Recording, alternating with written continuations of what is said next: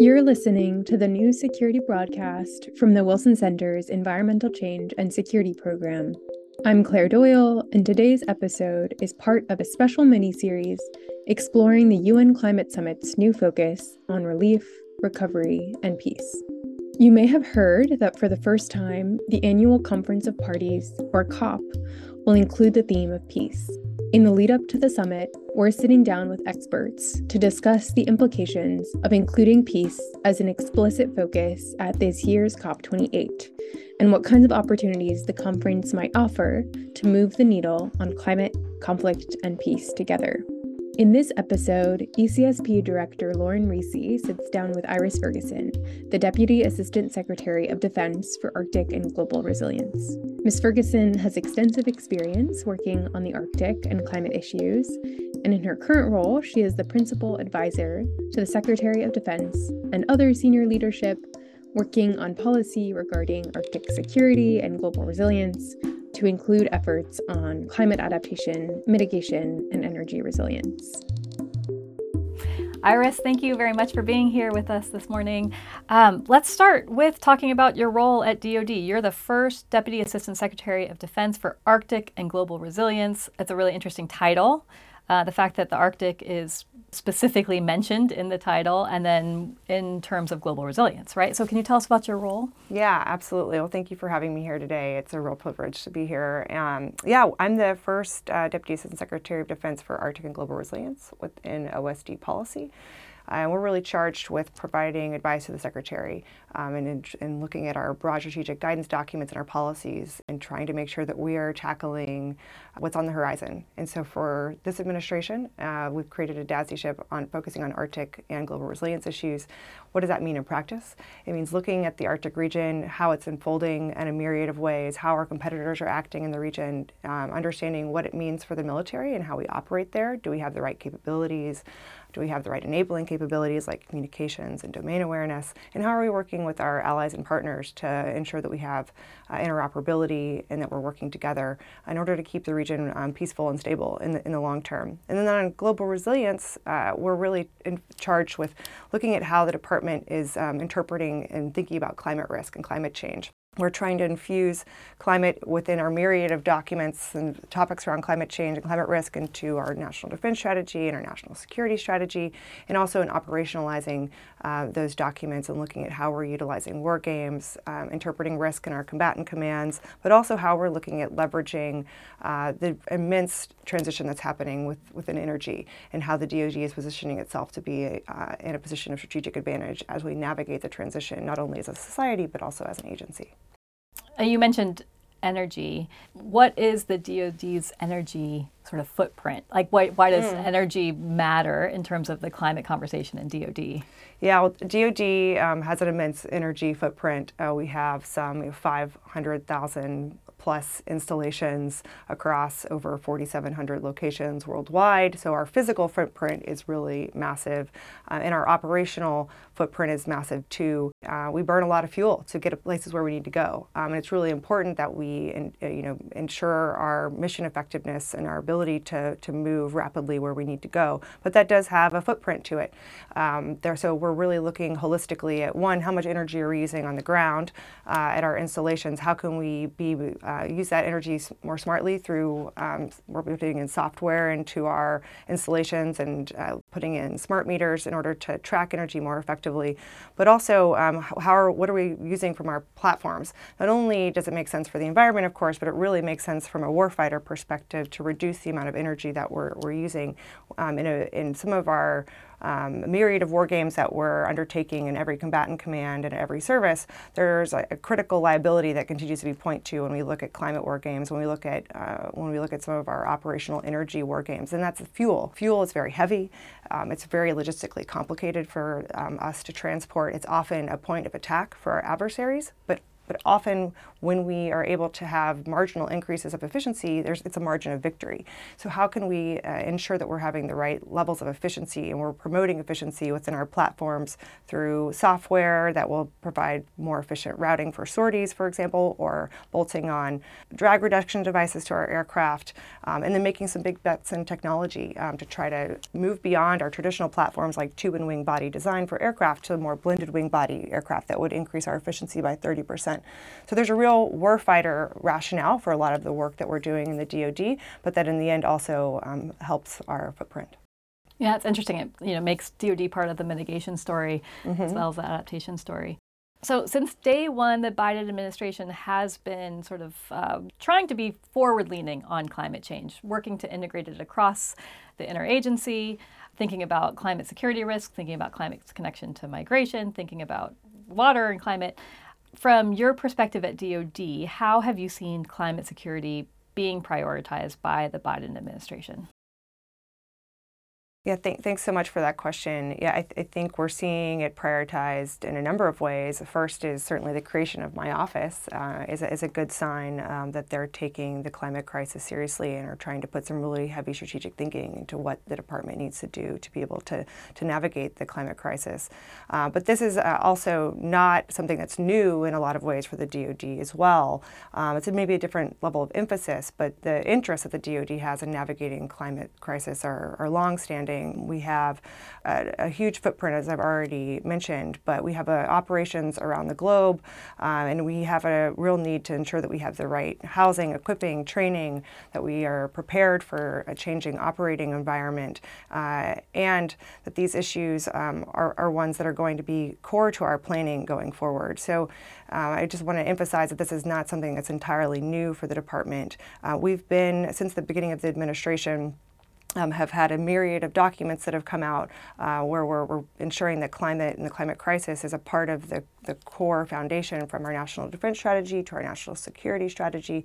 And also recently, the Defense Climate Risk Assessment that came out um, just in, in, 2021 last year that outlines some of the, uh, the challenges to our operating environment in our theaters, where we see uh, the potential drivers of instability and conflict in a variety of these theaters, whether it be in our ho- own homeland, actually, from extreme weather or in the Arctic, where we're seeing an increasing amount of activity from our competitors, or in the Indo Pacific, where we see sea level rise impacting many of our, our partner nations.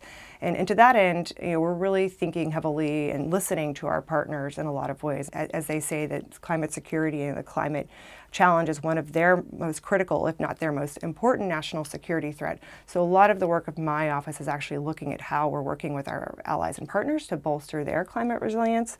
We have a new pilot program that was authorized by Congress just last year. So last year was its first um, their first year, and it's called Defense Operational Resilience International Cooperation Program, uh, DORIC for short. Uh, and we're really trying to um, use that to help build military to military cooperation on, on building and adapting to climate uh, challenges. Our combatant commands have uh, been talking with our partners and have been convening our partners. Just last year at AFRICOM, they used some of this funding to pull together um, some 20 odd nations in the Africa theater to be talk, talk and hear how they're responding to the climate crisis. For many militaries, it, they are the first responders to climate disaster. Uh, so not only are we trying to convene and try to share best practices, but we're also looking at tools that we can help um, provide to them as well and trying to uh, build out our own tool suite that we can use to provide early warning. That's interesting. So have have these efforts led to to new partnerships and lines of, of effort? Like, can you walk us through what those look like? There's a number of strategies and documents, and you just gave some great examples of how these are translated into action on the ground. Mm-hmm. Um, but what else can you tell us? Yeah, so I, you know, every combatant command has their own um, has their own operating theater, and they uh, the folks on the ground are charged with you know thinking through different partnerships that are important uh, for the combatant command itself, and also trying to again listen to our partners and understand what is impacting them. How can we help our partners with some of their most challenging strategic needs? And time and again, climate continues to rise to the top of that list, whether you're in the CENTCOM AOR or you're in AFRICOM or you're in INDOPACOM. Uh, the Pacific Islands have certainly been a huge area of emphasis and focus for the administration, but also for the DoD, um, and really working to try to understand how we can give those island nations in particular the tools they need for early warning um, and disaster response. Also, uh, we're, we're really heavily focused on building partnerships with some of our like-minded partners as well. Just in a week, we're hosting the first of its kind forum out in San Diego, where we're pulling together uh, a little under 10 treaty allies for the United States to talk about how our respective countries are thinking about the climate security challenge. How are we incorporating these into our strategic guidance documents? Um, what are some lessons learned there? How are we operationalizing these strategies um, in our in our individual um, realms, and what can we what kind of tools can we share, whether it be wargaming or analysis of platforms? For example, some of the analysis that we're doing is pretty profound on how climate is going to impact our ability to operate. Uh, for example, uh, a submarine sonar capability will not be the same when the ocean temperatures are warmer, or a C 17 um, that is trying to operate in actually temperatures that are predicted just 16 years from now, they will be much warmer, and our C 17 will lose 8% lift capacity, which is pretty dramatic when you're talking about planning and operations, uh, where one of your most critical platforms for providing cargo might not be able to fit as many humans or goods as you were expecting. So we're looking at trying to um, you know swap some of those best practices and analysis, but also looking at what technology um, are we collectively investing in. Uh, we'll be showcasing technology that um, that we're investing in, but also some private sector companies that are be um, really at the forefront of the energy transition and how we can uh, make sure that as we're navigating the energy transition, that we're doing so together with a focus on interoperability. that's interesting. That's great. Um, so thinking uh, forwards towards COP28 in the UAE and its uh, recognition of relief, recovery, and peace as a, a programmatic theme. Um, and DoD is going to have a strong presence at COP this year, right? Can you tell us about uh, your plans for COP and how you see uh, COP's role in supporting global resilience efforts? Yeah, well, thanks so much. Yeah, we're really pleased to have the opportunity to lend our voice to the discussions that are happening at COP, um, especially given the focus this year on relief, recovery, and peace. Um, as you mentioned, we'll have our, our largest and most senior delegation um, that we've ever had at COP this year, which is a testament, to, again, to the, the focus that this administration and, and the DoD is putting on trying to navigate the, the climate crisis. Last year, when we attended for the first time, we had heard um, a lot of our partners wanting more U.S. DoD leadership um, in this space, and so we're excited to be able to go back and have a, a bit more of a delegation this year. Um, and we're also really excited that at COP we hear from voices outside of the Defense Department. Um, this is a really great opportunity for us to hear about other issues that often the Pentagon, you are in a bit of an echo chamber at times. So, really excited to hear perspectives outside of the DoD. We're co hosting an event with the State Department and a think tank focused on sustainable development and, and human security, for example. And we're hoping to use that model of that broader interagency approach um, at other engagements in COP. Uh, and in addition to some of the um, the stories that we'll hopefully tell around building climate resilience and security of our partners and some of the examples that I've already mentioned um, to you and, and, through some of our security cooperation programming. There, I think there's also a really compelling story to tell about how we're navigating the, the energy transition um, and that we're really looking to use the DoD's unique ability to catalyze innovation and energy efficiency and low carbon technology and, and resilient infrastructure um, that we're planning and resourcing to that effect um, that you know, just last year we spent some $3 billion in uh, bolstering our own climate and energy um, resourcing within the department. We're really focused heavily on improving efficiency uh, because of the warfighter advantages that it gains. And we're really looking at building resilience within our installations by trying to think through where our energy supplies are coming from and how we can build more resilient models for energy supply because we don't want to be having our supply coming from a place of vulnerability for us. Uh, so really looking at how we can install microgrids at, at, at, our critical infrastructure, and that as we're navigating this transition, that we're really we're focusing on being unbeholden to our competitors in that sense as well. Yeah, I mean, the, so thinking about the energy transition, you've you've been you've made it very clear about how impactful climate change is on DoD's mission and readiness, right? But also what the response to climate change means for DoD. um, and recognizing that there are a lot of, um, you know, with the Israel uh, Hamas war and the war in Ukraine, there's all of these priorities pulling mm-hmm. on on DoD strings. Mm-hmm. So how do you how do you ensure that climate change continues to be on the agenda mm-hmm. and and is in, pa- in fact part of those conversations, right? Because it's mm-hmm. not distinct as well. Yeah, I know. I think it's really it's a salient point, um, and that's one of the privileges of having an office in policy, quite frankly, that um, is charged with this exact um, with, with this exact challenge is how do you ensure that in everything you're doing, you're considering climate and the energy transition as part of the foundational rubric.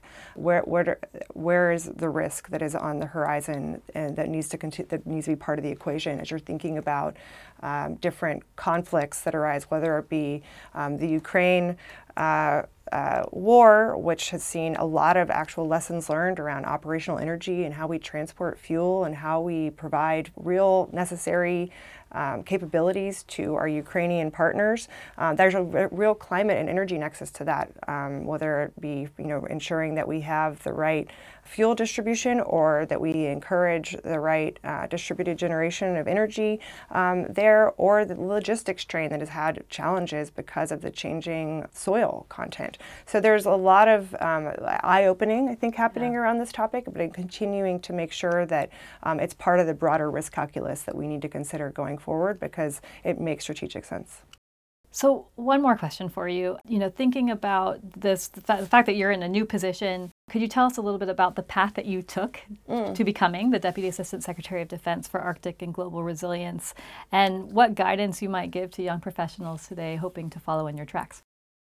Yeah, no, and it's a really great question. And, and you know, DC is uh, filled with people that have come here and navigated their way into various positions. And um, I came from Arkansas. Uh, I had no exposure to DC, so if that gives anybody, uh, um, I guess, a, a, positive story that you don't have to come here with connections in order to make um, to, to have really influential and, and meaningful careers in DC so yeah, I moved here out of grad undergrad and um, kind of just tried my, my hand working on Capitol Hill. Um, I put my resume into the Senate Placement Office, which is often a black hole for resumes.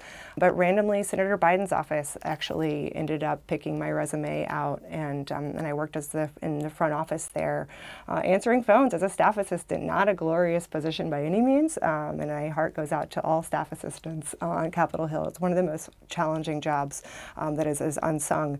Uh, but but uh, you know was I worked on um, in Senator Biden's office for about three years and moved over to the Foreign Relations Committee. Um, I was really fortunate enough to be able to work with really incredible mentors like Tony Blinken and Brian McKeon, who was previously at DoD, and of course now President Biden.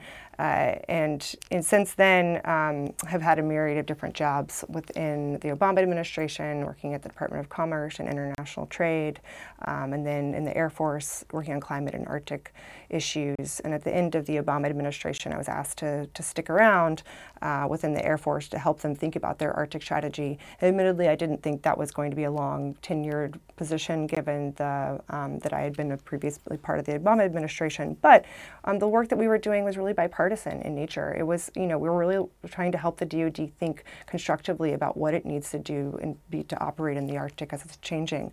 Um, and I think there was a lot of support for, for that kind of thinking uh, within the DoD, and somehow you know, I was there for five years, and when this position was created, um, was asked to try to stand this office up. So uh, it's been an unpredictable career in a lot of ways that I would never have um, expected when I was 22, or let alone you know three years ago. Uh, that this position, you know, you don't know what's going to come your way in this city, but there's just an immense amount of opportunity, and I think as this um, this subject matter in particular, navigating the climate crisis, continues to grow, there are going to be an increasing amount of positions.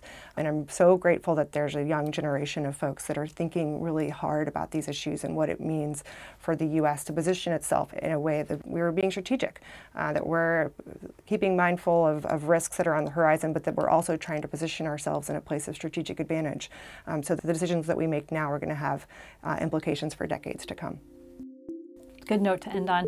Thank you very much for being here with us today, and thanks for all the good work you're doing at DoD. Great, thank you for the opportunity. You've been listening to the new security broadcast at the Wilson Center. Thanks for tuning in. For more information, follow us on Twitter at New Security Beat and visit newsecuritybeat.org.